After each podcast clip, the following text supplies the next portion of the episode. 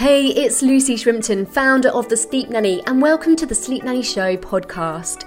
I aim to serve you with the ideas, strategies, and inspiration to help you and your family sleep soundly so you can live healthy, happy, and fulfilling lives. Being a parent is something for you to treasure, and getting the whole family sleeping well is a vital key in being able to do this without exhaustion, poor health, and the whole experience being a blur to look back on. So tool up, take the lead, and I hope this episode helps you. Hi. Our question is Joe, who will be three on Halloween, sometimes is overtired during the day. Are you tired today? Yeah. Yes. Should we reintroduce his daytime nap, which we haven't had since the beginning of the year? Or do we bring his bedtime forward? Because it's very hard to keep him up past seven o'clock. So, yeah, age three can be really tricky because some are ready to stop napping, whereas others still need some sleep in the daytime until they're closer to four, even four and a half. So, if this little one hasn't been napping for a long time in the day, there probably is some built up overtiredness.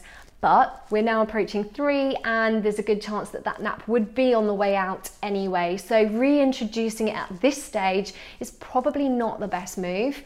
Um, by all means, allow catch up sleeps. If he nods off in the day, let him sleep. I wouldn't disturb him. If you're out and about, he nods off on the go, he needs it. So I would let him have that sleep, but I wouldn't enforce a nap now if he's not used to doing one. I absolutely would say yes, go ahead with the early to bed. Early nights are going to be key right now because the length of the day is probably a bit too much for him. So if we're not going to get a sleep in the middle of the day, then we need to sort of chip a bit off the end of the day and make bedtime earlier.